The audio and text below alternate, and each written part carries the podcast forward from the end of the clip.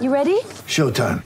On May 3rd, summer starts with The Fall Guy. Let's do it later. Let's drink a spicy margarita. Make some bad decisions. Yes.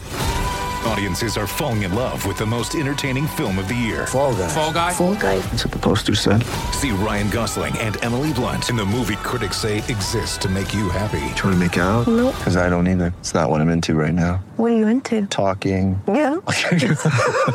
The Fall Guy. Only in theaters May 3rd. Rated PG-13. Here's some tips for maintaining your Trex deck. Um, occasionally wash it with some soapy water or a pressure cleaner. Trex composite decking is low maintenance and won't fade, splinter, or warp. Trex, the world's number one decking brand. Welcome back to Sports Day SA. Dan Menzel, Paul Bonza with you, and we've now got uh, a young eagle on the phone, one of your teammates. Um, we're going to speak to him very shortly, thanks to Tyre Power, Australia's biggest independent tyre retailer. Their buying power puts the power in your lane, and also Toolkit Depot, your trade pro partners. Toolkit Depot shop for a huge range of tools equipment, safety gear, and workwear. It is from the Eagles, the mighty Woodville West Torrens Footy Club. Zane Williams, welcome to Sports Day, Zane. Thanks, guys. Thanks for having me. No, look, Zane, thanks for jumping on. It's uh, it's great to have you on, and we've got some questions I think will be very insightful for our listeners in terms of your journey this year and obviously the last couple of years as well. But I want to go straight to obviously you got picked up by Geelong in the mid-season draft, and then was at Geelong this season, who obviously won the grand final. So I just want to touch on that experience of I guess being part of a group that uh, was able to obviously win it on the last day in front of hundred thousand people at the MCG.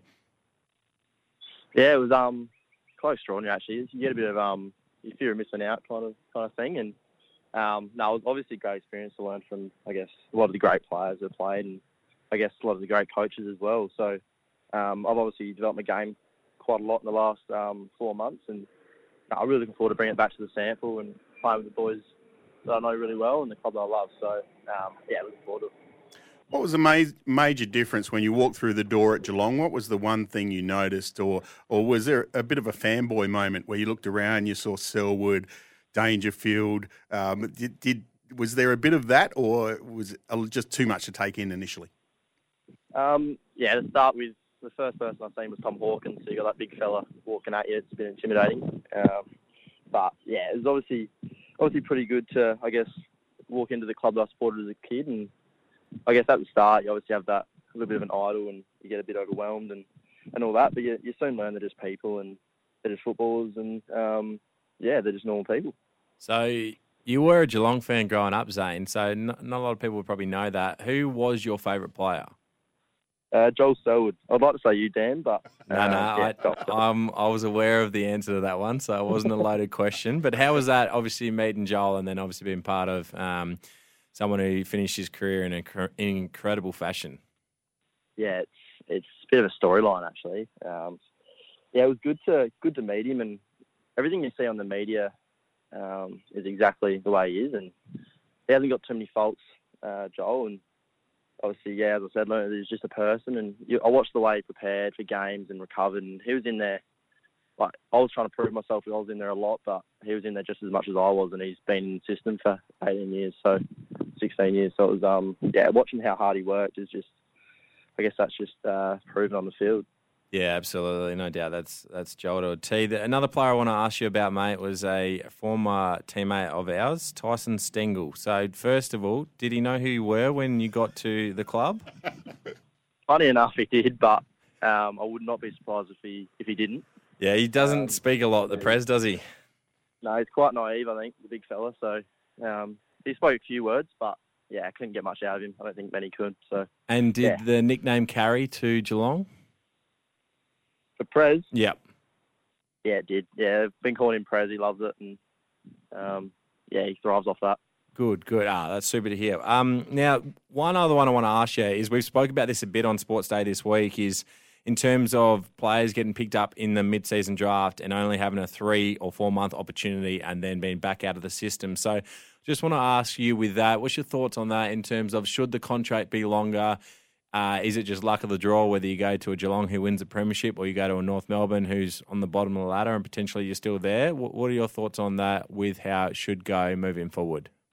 yeah, I did see that um that article, and um, I fully agree with it. I think I've been in the system now, and I guess um, yeah, three months isn't long enough to prove yourself. I think I had eight games to really prove myself, and I'm still a kid developing. I'm not. I'm nowhere near um, fully finished product. It's just um, you'd like a preseason and just to prove yourself, I guess, and get used to a new system because I had to learn 60 different names and different game style and had to move away from home and, and all that stuff. That all adds up, and um, I think they understand that, but it must have been a bit of a tricky situation with loose spots and stuff like that, and you understand that. But I think, yeah, definitely when they're a young kid, I still classify myself as a young kid, is you got to be given time to develop your body and, and all that.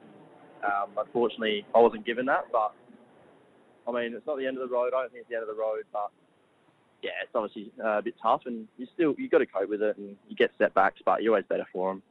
So you mentioned you, you obviously left there, moved moved out of home. Who did you live with in Geelong, and uh, what was the living arrangements like? So I was I was in with a host family. Um, I didn't really want to be a, with a host family to start, but they didn't really have any players to move in with, so I moved in with a host family, and they they, they brought me like I was real family, and they really looked after me and took care of me. And um, the good thing is they didn't really care about footy, so got to go home and, and not really talk about footy because yeah, I was around it all day, every day, and yeah, you can get sick of it a little bit, which is normal. You just got to have a little bit of a balance in life. Um, whereas footy's not everything, so you've got to try and yeah find little hobbies and little things you want to do. I guess after footy as well, which um, yeah, looking at now. So yeah. What what about the communication from the coaching staff? Um, were they in constant communication with you, letting you know what you needed to change to, uh, I guess, push for a, for an AFL berth? Um, I'm not sure. I think they just said go out and play, and because obviously they wanted to see what I had, what I could bring, and um, yeah, like I got told I was doing a lot of things right, and I guess I didn't I didn't really get told until the exit meeting what I was doing wrong. So I think my main thing was to put on a little bit of um, strength and and yeah, I think yeah, it was a bit of a I was a bit of a surprise, but um, yeah, it is what it is. Yeah, you're right, Zane. It's a, a tough situation for you to go into, and um, unfortunately, it hasn't worked out. But certainly, there's there's hopefully going to be opportunities moving forward. And just on that, the motivation, I guess, um, for from your side, uh, you told me this last week, which I found pretty incredible. And I think uh, listeners will that the last three seasons, you've obviously watched uh, your team have the ultimate success. So um, uh, it's one that I, I th- don't think many people would realise. But obviously, Geelong won the premiership, and in the last two years, you haven't played in the grand final for the Eagles when they've actually won as well. So, how's the body? How's the motivation? And uh, how's uh, 2023 going to look for you? Yeah, it stings a little bit, and I think I'd be lying if I said it didn't. Just watching the three grand finals, and I'm a competitor and want to win, and um, yeah, it's obviously tough, but at the moment I'm just just had a bit of time off, just to have a bit of a mental break. I think I've had a pretty big, I guess, year and six months especially, where I think I just need to have a bit of time off and, and reset because yeah, you, you don't want to be you don't want to keep doing it just for the sake of doing it. You want to enjoy it, and you got to have a balance, as I said. So um, yeah, I think I'm going to be a lot better player next year, which is which is really good signs to me. I think I had a really good guess start of the year last year, and um, yeah, I think it's only on, onwards and upwards from here. So yeah, looking forward to it. Any other AFL clubs showed any interest, Zane? Uh, no, not at this, not at this point. Um, but yeah, quite funny. I'm not really not really worried about it, and Just kick Um, some goals for uh, kick some goals for the Eagles and hand I'll- some out to men's. yeah, I, I seem to hand them all out to Men's. He's, he's always the right spot. So um, Well, I it got think you. It got you drafted this year. So just do the same thing next year, and we'll be talking you at AFL Club again this time next year. Mate, we know I you're. know why you kicked uh, less goals in the second half of the year, but leave it. Correct. Correct. Oh, we know you're on the golf course, mate. So we'll let you get back to your game, and uh, you finished strong and birdie the last couple. Uh, thanks for All right, joining us, and have a fantastic year with the Eagles in the SANFL, and uh, best of luck for the future, mate. Thank you guys. Thanks for having me. Thanks, Zane. Zane Williams from the Woodville West Torrens Footy Club. Thanks to Lumo SA, 100% Australian owned with energy plans and great rewards made for South Australia. We'll be back after the break. This is Sports Day. Want to witness the world's biggest football game? Head to iCanWin.com.au, predict Australia's score with a crystal ball, and it could be you and a friend at the FIFA World Cup Qatar 2022 semi finals, all thanks to McDonald's. Maccas, together and loving it. TNCs apply.